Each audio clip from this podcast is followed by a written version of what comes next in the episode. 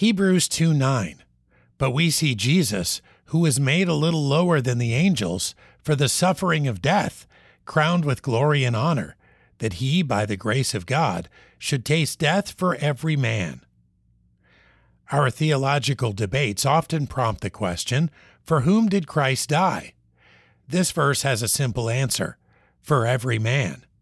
By the grace of God, the substitutionary death of Christ was unlimited in its potential and limited only in its application. Not all men will come to Christ, but praise God for the open invitation that cries, Whosoever may come. It was this death, for our sins and in our place, that has made a way for us to come to God.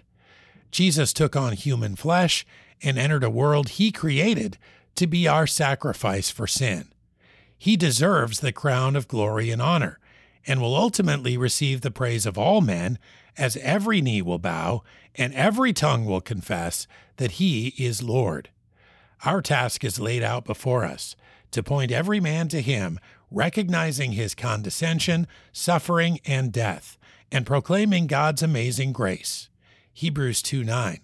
But we see Jesus, who was made a little lower than the angels for the suffering of death, crowned with glory and honor, that he, by the grace of God, should taste death for every man.